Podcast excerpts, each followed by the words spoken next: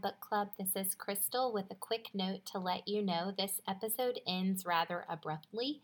That is because this chapter, when we recorded, we were together for the first time in two years in person, not recording via Zoom. So maybe we got carried away, but this episode ran about two hours. So we decided to split it at a very organic break into two parts. So just know that the second part of this chapter will be released shortly and you will be able to get the final thoughts on that episode. Enjoy! Hello, and welcome to another episode of the Harry Potter Book Club podcast. We are together for the first time in over two years in person. I'm Vera. I'm Trevor. I'm Sylvia. I'm Matt. I'm Crystal. And I'm Alex. And today we'll be talking through chapter 9 of the Chamber of Secrets, The Writing on the Wall. And before we get into that, we just want to let you know the way that you can get in touch with us. If you want to follow us on Twitter or Instagram, we're at HPBC Podcast. And then if you'd like to send us uh, an email, you can reach us at hpbcfanmail at gmail.com. And we would love to hear from you if you've got questions or if you've got corrections, which we're coming up with one of those in just a minute. And if you are enjoying our podcast and you're a fan, we would love for you to give us a like on iTunes. That would really help us out.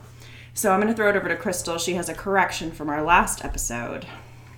Yes. So um, in the previous episode, we talked about the basilisk and whether or not at the end of it, when Harry hears him and he says, I smell blood, whether or not that was chicken blood or rooster blood or whatever type of blood we were smelling. And I just happened to think later that I think that that was something we are getting from the movies because in the book it isn't explicit what she writes with in the in that chapter in chapter 8 but at the end, when we're actually in the chamber with Tom Riddle, he talks about Ginny writing to him in the diary, and Ginny remembers waking up with paint all over her. So I think what we actually can infer from that is that Ginny wrote on the wall in paint and not blood. Right. So we just wanted to make that quick correction. If you're following the movies, you probably didn't think about it, but if you're thinking of the books, the canon as we know it, it was it was paint. Right. Mm. And we talked about, um, I was remembering that she had killed Hagrid's roosters, and I was thinking she was using the blood for painting on the wall. But then we were reminded that it's the roosters specifically because their call is fatal to the basilisk. So she was strangling them so that they wouldn't harm the basilisk itself. Which is actually interesting now that we're talking about it out loud. I think if I had thought that through, how in the world did Ginny get a bucket of chicken blood or rooster blood in the castle and nobody like questioned that? Yeah. Magic. So touche, touche. so But so she's got a gallon of red paint. right. Right. That, that's- I mean, You know, also, maybe she's artistic. Yeah, because we hear about art classes at Hogwarts. No, no. I mean that that there are tapestries and portraits all over. Their liberal arts education is a mockery. Yes. Facts. Facts. Well, when we get into this chapter, we've just had the first attack by the basilisk on Mrs. Norris, and Filch is horrified. Filch walks up right after um, Malfoy shouts out, You'll be next, Mudbloods. And it says his eyes are popping as they fall on Harry, and he immediately accuses Harry of being the murderer. He thinks that his cat is dead. Right. I breathed a sigh of relief when Dumbledore arrived on the scene Mm-hmm. because I wondered where would this have gone if Dumbledore had not showed up. Well, Filch literally issues a death threat. Yeah. He says, You've killed her, I'll kill you. Right. And that's when Dumbledore interrupts Argus. it's like, Things have escalated. yeah, it's like, uh, Filch doesn't seem like he's kidding. Like he he is ready to perform a violent act, and he immediately believes that it's Harry. Um, I found it really interesting. Again, um, walking through the books, who knows how many times, but doing it with fresh eyes in, in one sense, you almost forget when are certain things revealed and when are they implied and when did I discover them as I was thinking about it, you know, at 2 a.m. when I couldn't sleep and I was turning the plot over in my head. There are a couple of reasons why, on a first read through, you might believe that Filch would accuse Harry. Here were the three I came up with. Um, Filch accuses Harry because uh, Filch and Mrs. Norris just conspired to get Harry in trouble. And Harry had to go to the office, and Harry's getting Filch back.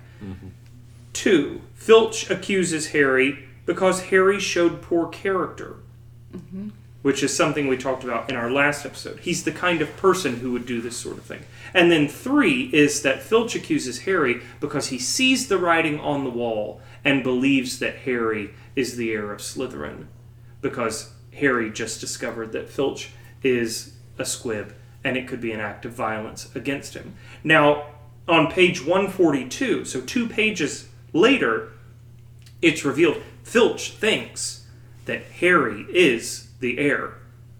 And he says, You saw the writing on the wall, and he saw my Kwikspell thing. He thinks that I'm a squib. So it's revealed that it's kind of the most nefarious of of the scenarios but it, it was interesting to me to ask the question okay with the information that we have on page 140 the first page of the chapter why would we be led to believe that that filch would be accusing harry Yeah, I having just read the squib scenario, I feel like it's that. I feel like it's this run in that he just had with Filch and how he showed himself to be you know, someone who didn't care about the castle first off, tracking mud everywhere, and then somebody who went into Filch's private mail. And um, even though he obviously wasn't mocking Filch, now he's got ammo to do so. And so, um, yeah, I think it, he showed himself to be a poor character, and Filch just immediately jumps to, I already know this person to be. yeah, but, untrustworthy. but uh, you know when when dumbledore is saying it would have taken dark magic of the most advanced kind filch says he did it he did it you saw what he wrote on the wall so filch is is it's like on the first page of the chapter we're led to believe he looks at mrs norris and he looks at harry Yeah. but here, a couple pages later, it's no, Filch is putting the pieces together. That the writing on the wall means that the heir of Slytherin is here and has opened the chamber. The heir of Slytherin is against all non magical blood, and Filch is a squib. Yeah. And so he's doing like a sort of Yeah. quick Pretty quick for Filch. logic uh, connection in order to to show Dumbledore. No, I no. This is this is your guy. Well, yeah, I think. I mean, the actual line is his popping eyes fell on Harry. So it's just it's one of those where I think you can argue either way. Was Harry? He just happened to be right there in front because he was already there, and his eyes just happened to glance at Harry. He already has that visceral, just ashamed feeling from the last time he had met Harry, and so he naturally goes to Harry. And then after he's had you know a few moments to think about it, and they're back in Lockhart's office, then they're thinking, okay, well, what's the reason? Why did he do this? You know, and he starts adding on. It wasn't just that you know he he uh, was angry about you know me getting ready to discipline him, but perhaps also you know he, he starts putting things together of like he is the uh, heir of Slytherin, you know, and like that's the reason he did it. Um, but I think in the in the beginning, it's a visceral reaction where he's just like. He wants someone to blame. He wants reason out of this madness that he just has come upon. And this is enough evidence, too, for any bystander just walking into this scene to also believe that Harry could be guilty. If they, no matter what they know about Harry or not, to hear, oh, well, Harry discovered that he's a squib, and now, you know, the day after, presumably, I'm assuming it's a day after or so, um, now Filch's cat has been attacked. So Harry is a likely candidate because he did see, and not to mention, he, like Snape says, he was in the wrong place at the wrong time. So there are things there that I think could point any bystander just watching Yeah. to think Harry is guilty. Us Right. too, as readers, even. Yeah. Because the student body came upon these three at the scene of the crime, and then those three are led away by the headmaster after Harry's accused. Yeah. accused. At the felt. very least, if I was a bystander yeah. and I identified as a muggle born or non magical person or whatever, I would be wary Mm-hmm. of Harry. Yeah. And we see that happens Yeah. really quickly. Yeah. So they go to Lockhart's office. It's the closest, and Lockhart's very eager to be of assistance um, to have this sort of meeting um, and try to get to the bottom of things and to inspect Mrs. Norris, um, who we find out is not dead but petrified. Um, and the whole time, Dumbledore's inspecting um, Mrs. Norris, and and Filch is accusing Harry. Lockhart's spouting all of this. Oh, I wish I'd been there. I could have saved her, and and I know just the counter curse, and and he mentions the transmogrifian torture, and um, I looked it up. I wanted it to be a thing. It's really only mentioned here. Um, but he also mentioned, I remember something very similar happening in Ouagadougou, and I looked it up. It's a real place. It is. I It looked is. it up too. Yeah. In Africa. It is a real place in Africa. I so- thought it was Lockhart where in mumbling Africa? someplace In, that um, wasn't real to sound cooler than like you know you bumble words thinking they'll they'll never know what I'm saying and just keep going. Yeah, right. But I just like that specificity. It's in because- uh, it's in Burkina Faso. Burkina Faso. Yeah. Okay. Um, which Oh, I had also oh, never that heard of. Ouagadougou. but in Africa, yes. yes. Well, so anyway. so West Africa, you know, people it's that French. It's want a to be. French African colony. Um, well, and this it's is not a a city, colony anymore. but it was. Yeah. yeah, it's got that heritage. Well, Vera, before he even mention, mentions the uh, transmogrifian torture, Rowling includes a very interesting little detail. Um, Snape Yeah. Loomed behind them, half in shadow, wearing a most peculiar expression. It was as though he was trying hard not to smile. I And- love the way Snape's written in this And I, I so sequence. I feel like uh, in this chapter, again, and, and I say it often, but it's it's a it's an interesting experience reading the chapters when you have so much familiarity with them. But in a in a lot of them, I would read a detail and say, "Ooh, I wonder what that's about," and then like the next page, it would very Yep. clearly specify what it was about. I was like, "Okay, may, maybe we we weren't supposed to be picking up on that little breadcrumb and over analyzing it." Um, but this is a detail that is very interesting to me. Uh, and it sort of invites us to get into Snape's psychology. There's, there seem to me to be a number of reasons why he might be smiling peculiarly in this scenario. And I'm wondering what your first impressions were as you saw Snape lingering in the shadows, sort of smirking to himself about a trans or a transmogrified, uh, a petrified cat, um, and the scenario that he finds himself in. So I actually thought that we sort of get the answer in the next couple of pages, like you just mentioned. That happens a lot because I thought from the very beginning here, Snape thinks here's a way to get Harry off the Quidditch pitch. And he was mm-hmm. gleefully reveling in, not because Snape is invested in Quidditch, but because he's invested in Harry not winning. And it was like, here's a place where Harry, I can, I can get him off the Quidditch pitch. And that's kind of why I thought he was gleeful. Yeah. Yeah, I agree. I think he's um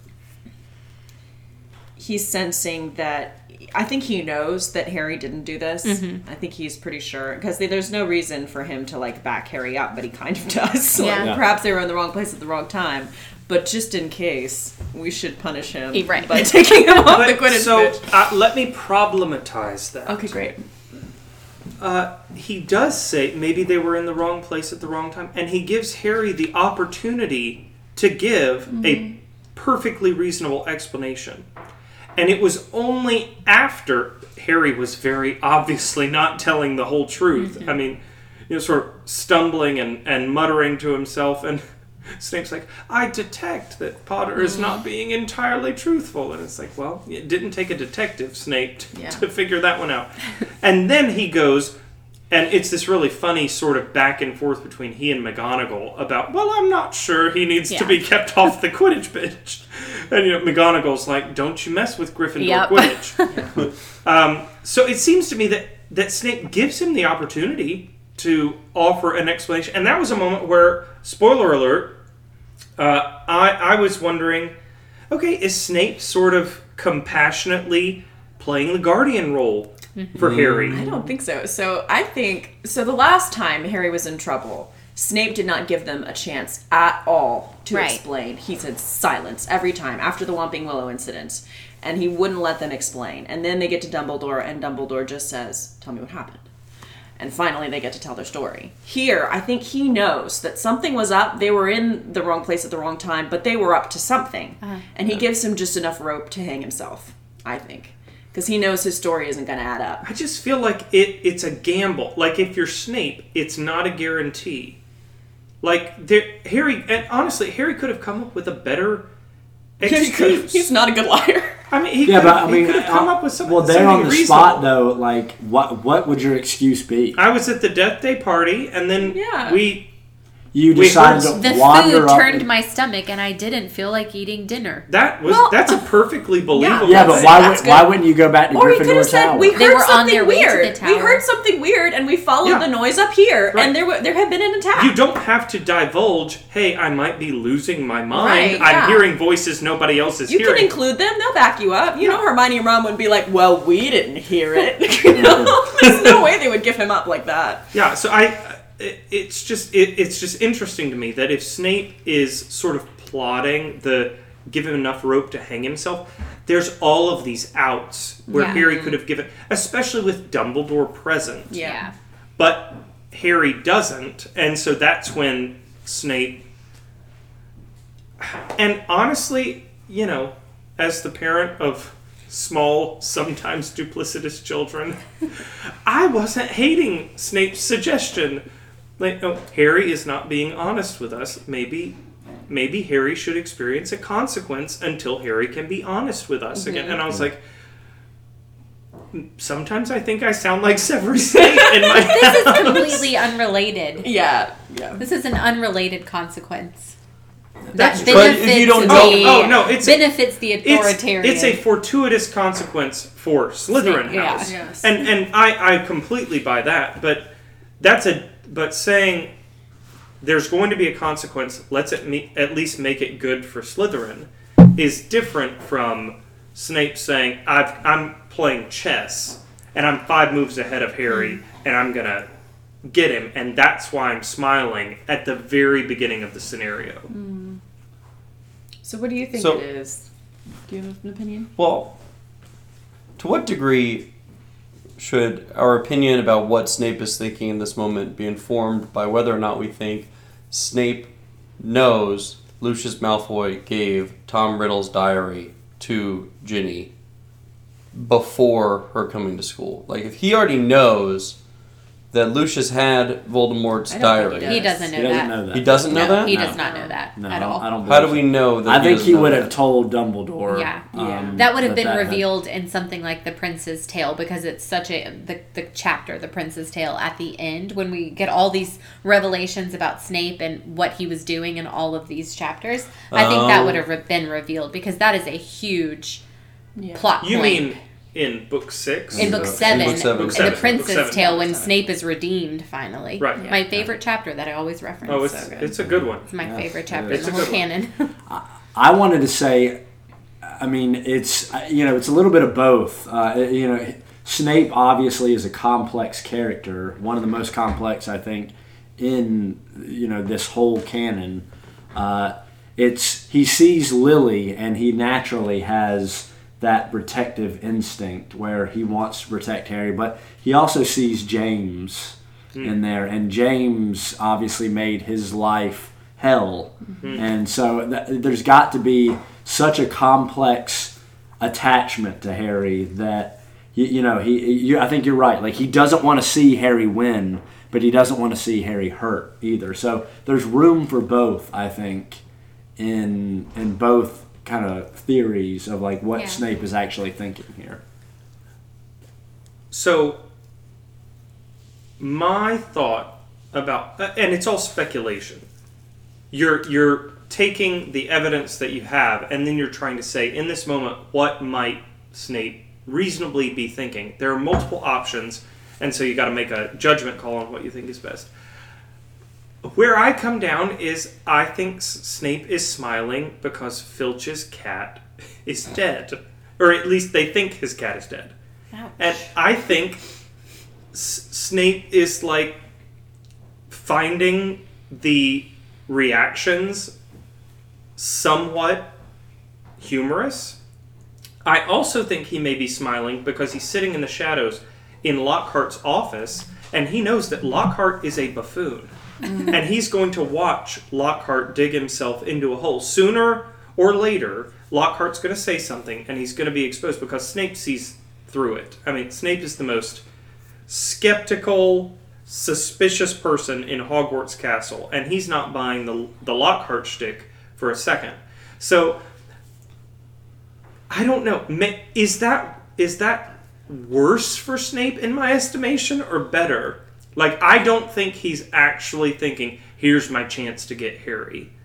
I think his snapiness is just showing through in the moment and he's looking at filch like literally lo- losing his mind and i don't think there's any love lost between he and filch and also he's looking at lockhart sort of playing immediately snapping into character and playing his role for dumbledore and you've all been in that in a scenario right where you're in a room something happens and you just sort of step back and you're like it feels like i'm in a sitcom right now. Mm. And everybody else is like completely absorbed in this scenario and i'm just on the back wall watching and sort of enjoying it for the sort of surreal experience that it is. He that's was, that's where i came down. well, he was, but I mean, you have to admit that while he's questioning Harry, I mean, The smile is all about there- there's Harry the at that smiles. I mean, at one question, there's a slight sneer curling on his mouth. In another question, his black eyes glittering in the candlelight.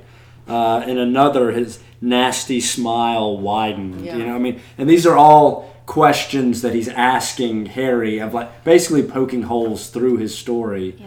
I mean, there's Well, something there that he's like, he, he is he's enjoying watching Harry squirm. That's true, and, and it could. Uh, so I could buy the. This he's thinking this may be a chance Yeah. to snag Harry, Mm-hmm. and every step of the way he's saying, "Oh, Harry's Harry's playing right into it." Yeah. Well, I can see that. He, he sees right now in this moment James being the troublemaker, and Harry is following exactly in his And, footsteps. and Snape saying, And I'm not going to let seen this, happen. before. Yeah, I'm not going to let Yeah. this happen. I'm going to get you in trouble. Yeah, you you're know? just like your father. Yeah. And I've seen your father play this game. And I mean, obviously, his father was a seeker and, on the, the Quidditch team, and I mean, it was presumably very important to him. And he's going to hit Harry where it hurts. You know, hey, how about we take him off the Quidditch team while he has time to think about, you know, the, telling us the true story of what happened. I don't know. I just don't want to believe of Snape, who is a fully redeemable character for the most part, in my opinion. Uh, I don't want to believe that he would be reveling in the pain of someone losing a beloved animal. I don't want to believe that about him. Because to me, that is a fundamentally horrible trait to have as a person. if you see someone Kinda who psychopath. loves it is like uh, you can't understand someone like maybe someone who is completely like their heart is completely locked up and can't love even an animal could feel that way but we know snape's like his deepest secret is his love for lily and i cannot see him as someone who would revel in filch's pain after having lost lily I, I think people could be tempted to enjoy things they shouldn't. sure Like, if somebody's been a jerk to you for a long time and you finally see them get their comeuppance, you might enjoy it, even if you're like, man, they're really suffering. That's that's really really No, I don't know that Snape and Filch have that kind of relationship. I relationship. don't either. And even, I mean, if that's true, then this is just another comparison foil maybe of Snape and Harry because Harry mm-hmm. looks at Filch in this moment and has compassion on Yeah. him. Even mm-hmm. though Filch just accused him, Right. Harry looks at Snape or Filch and says like he couldn't help but feel sorry for him. He felt more sorry for himself, but even Harry who does have a grudge sort of with Filch because of how Filch is like always trying to get after students.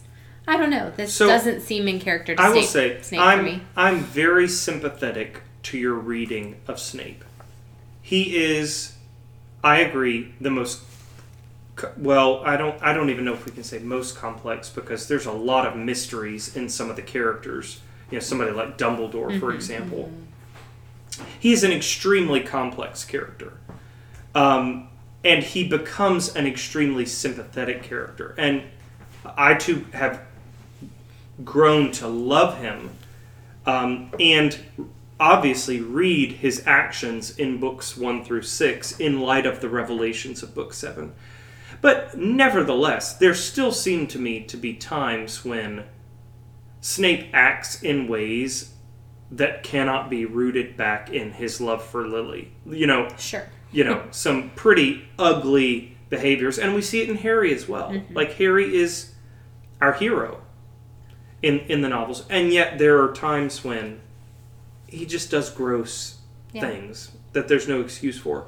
So I'll say that I'm I'm sympathetic to your instincts there. Um, and yet at the end of the day, I'm not sure that I'm convinced fully what the answer is. I think I Yeah. think there could be a lot of a lot of things going on in the smile. Not least though, what Matt brought up really helpfully the the sort of developing of the questions and the answers, and Harry is sort of he's digging the hole for himself. Yeah. It's not so much Snape gives him the rope to hang himself as that Harry keeps on pulling on the rope, and Snape's like, "All right, buddy." All right.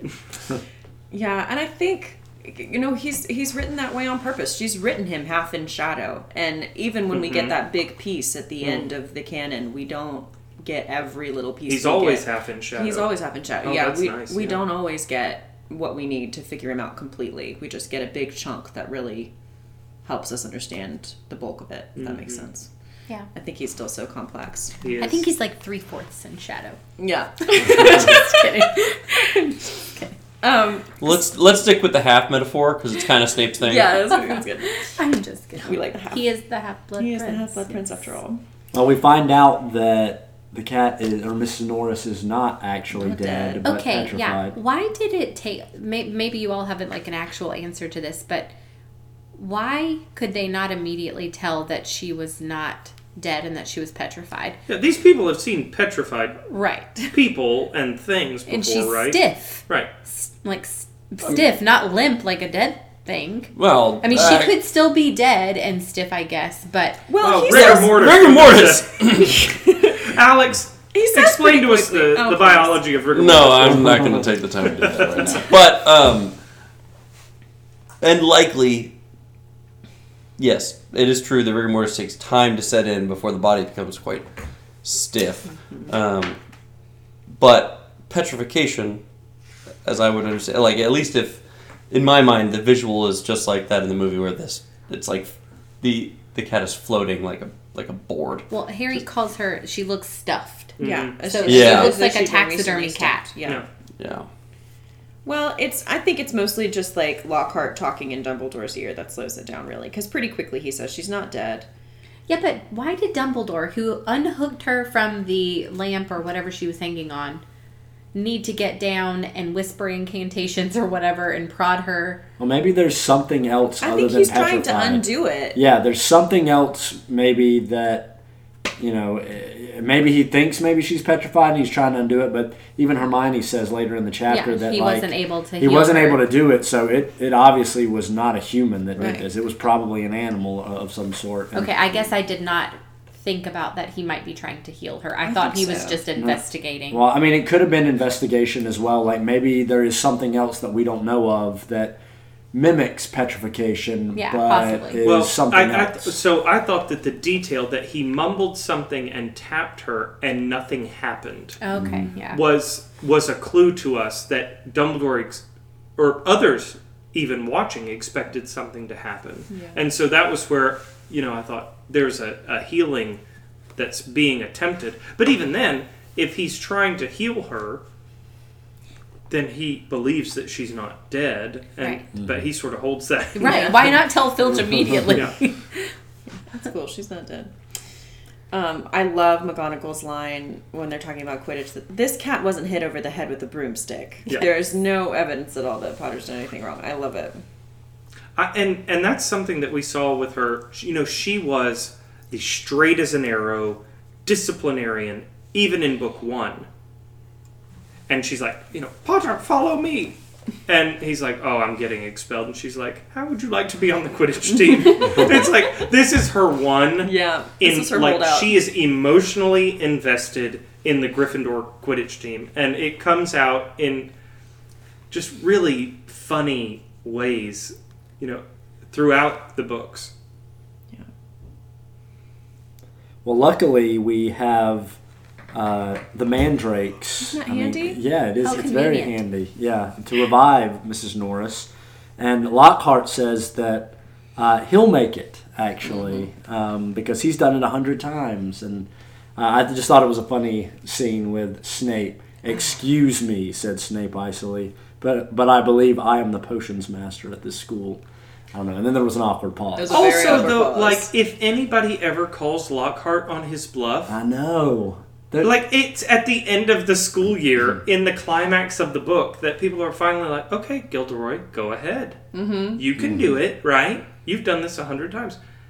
If somebody called his bluff in October, mm, right. they'd been like, dude, you are a fraud and a phony. yeah. So it's it's just interesting that he puts himself out there almost. You, you wonder if he's just banking on the fact that nobody's ever going to take him up on the offer. Yeah. One of the things, even before that, though, was that um, right after McGonagall's line about um, no evidence that Potter has done anything wrong, we are told that Dumbledore was giving Harry a searching look. His twinkling, light blue gaze made Harry feel as though he were being x rayed. Do, do we think that this is legilimency that Dumbledore is performing?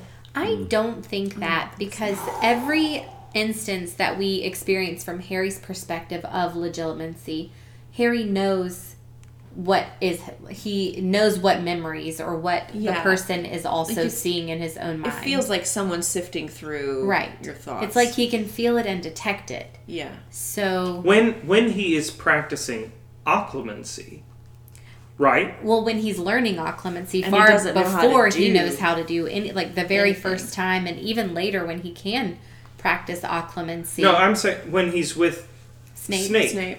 he is attempting to put up a barrier to le- the the legilimens. Right. And so it would make sense that he could sense it then, but there seemed to me to be all sorts of moments before he ever learns that Snape is an accomplished legilimens that we're told that Snape is sort of locking eyes with Harry and Harry's like why why is he looking at me that way? you know? But why then would Dumbledore ever have needed the Mirror of Erised? To tell him what Harry's innermost character was like, if he could just quickly sift through who Harry is as a person. That is a good question. Uh, so, Devil's Advocate answer would be that the mirror of Erised goes deeper than even one's conscious thoughts may be able to go. Legilimency is a sifting of thought and memory. And so, and I think character and desire can lie at a deeper place than conscious cognitive thought and memory. I agree with that, but I still have my doubts about whether or not there's actual like quote unquote mind reading happening here and in mm. all those other instances. Though Harry does seem to perceive it a lot that he's being searched either by Dumbledore or Snape. And yeah, you're right. Often, often the descriptions are, I feel he felt like he was being X-rayed, Right. or he felt like he was being sifted through a sieve, or something like that. He Yeah, or his mind was being read, even And in the honestly, case of Snape. like even if it's if there's no legilimens at all, you can look at somebody and they will get the impression that they are being sifted in that moment. Right. There's a way to communicate that, but I think we either. I don't know that we're ever told this, but we have to assume that a wizard as accomplished as Dumbledore would be an accomplished legilimens, right? Sure. And that he would be able to, especially to a second year muggle raised student, uh, be able to sort of pull that off without being detected. Well, he certainly is because I think there's a point in book five where he even tells Harry, like, I should have taught you myself. But I still, going back to the original question, I don't know that it's ever clear whether or not when someone is performing legilimens on you, if you are always unaware or aware. I don't know if that's ever made clear. Do you, Right. any of you know? I don't I don't remember. I might have to dive on this because I it has always seemed when it's happened to Harry that he was aware of it. Right. And When, but, but only when we as readers know. Right, but then that's the other thing. That raises the question of like, where are we in her thought process as a writer? Like, maybe Oh. she hasn't even thought about legilimency and occlumency as a thing yet. And so, like, maybe when Dumbledore looks at him with x ray vision, he's just really trying to get him to tell him the truth. But hold up. We do have moments where um, Harry is somebody's invading Harry's mind, and he doesn't have any occlumency to stop it when Voldemort shows up. Well, But that's, but But that's a different it. kind of connection, though. That's not occlumency versus legilimens. That's like an actual Horcrux connection between the two of them. Wait.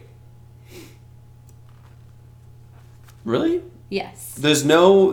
He does. You know, we don't think Dumbledore's. u- I mean, sorry, uh, Voldemort is using any kind of like think to get into his Dumbledore's mind. fear, what, and correct me if I'm wrong, but I think Dumbledore's fear was that Harry needed to learn occlumency in case Voldemort became aware of the connection and tried to use legilimens. Hmm. Not necessarily that he was using it. But that does bring up another point for me, which is that we know that Snape, being the accomplished occlumen, is that the right word? He is. Um, he was constantly on the alert against Voldemort and performing occlumency against Voldemort.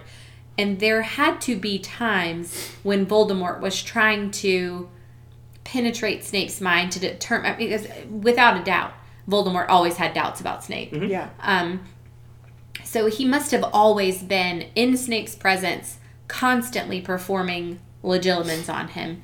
So are we saying that Snape was just consistently using occlumens and could be aware that of what Voldemort was looking at in his mind? Or were there times when if if Voldemort could have read his mind without Snape being aware of it, then he would have known that Snape was a double agent. My sense is that Snape was constantly performing occlumens because occlumens for him was more like a muscle that could be toned and strengthened than a conscious decision that he had to be thinking about every moment. Yeah. Um, This is really interesting. also, it raises the question does legilimens have to be performed in the presence of the person, Uh-huh. like So- with eye contact? Right. No.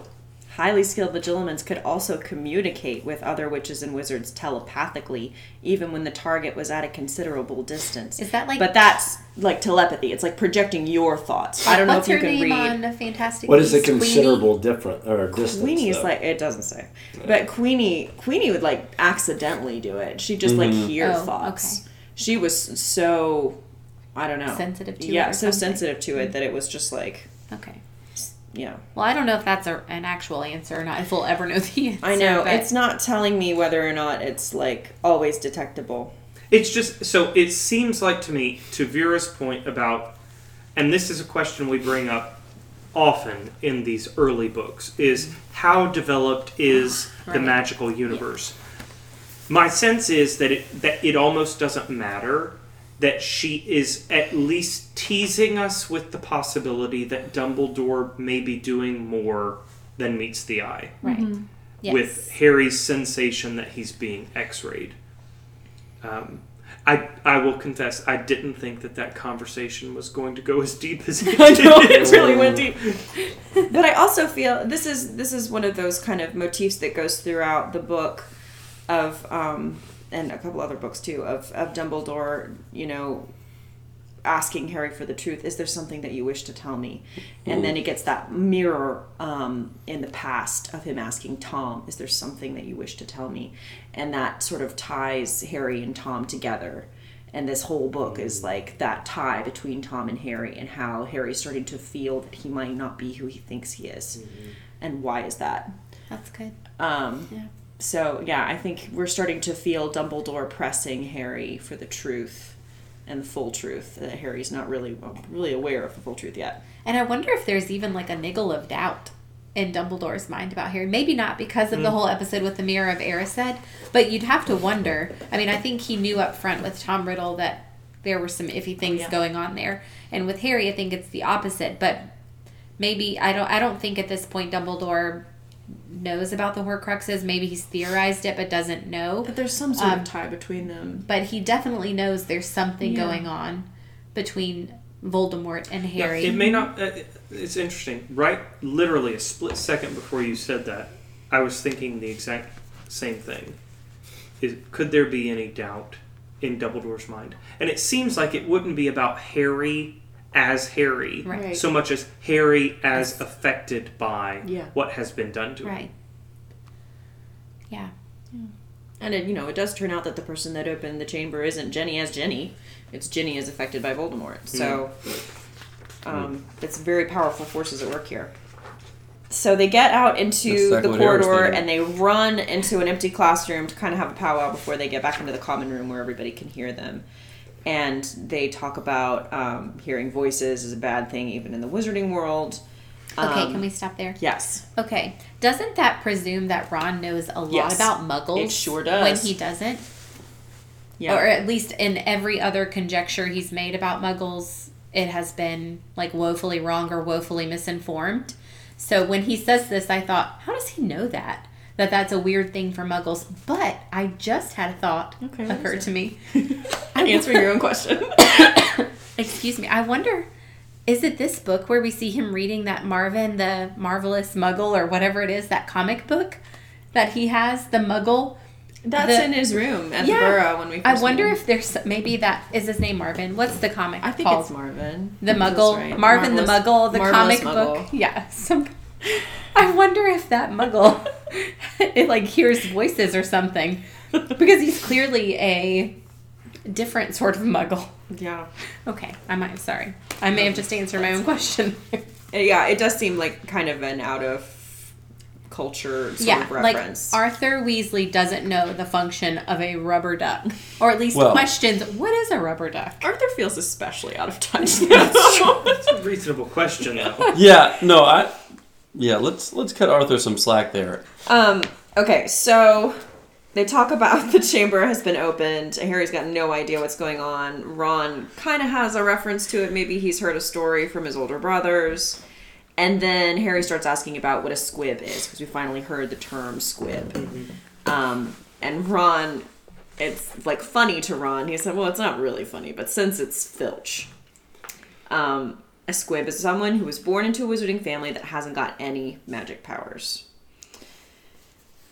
And then he nails it on the head with Yes. Filch and he says he's bitter. That mm-hmm. explains why he hates students so much. He's bitter. Yep, that's it. Well, I wrote down in my notes for this chapter. We spent like half an hour psychologizing Argus Filch last nailed it in, episode, like, and. Ron literally tells us. And you know, granted, that's where we ended up. Right. Yeah. Yeah, I think we we went like a couple layers deeper in the onion. yeah, you know, on Filch's character, but he he confirms to us that this is this is the source, maybe the most uh, obvious and apparent source of Filch's uh, response and reactivity towards the students. Yeah. Also, I this is maybe not it's not anything deep, but it's midnight and these kids are just getting back to the tower. I mean, this couldn't have taken more than like an hour in Lockhart's office, right? Maybe an hour. So they were getting out of the feast at like 10 or 11 p.m. I guess, yeah. Maybe the hmm. Halloween feast has a longer. It was a party. Yeah, it's a party. There's I so guess. much candy. and Visiting stuff. time. But they, they typically the students have a, a much earlier curfew, and then like if Right. you try to get into the dorm after that, then Yeah. there's trouble. Okay, guys, as I mentioned when the episode started, here is where we have chosen to end this episode, so stay tuned for part two.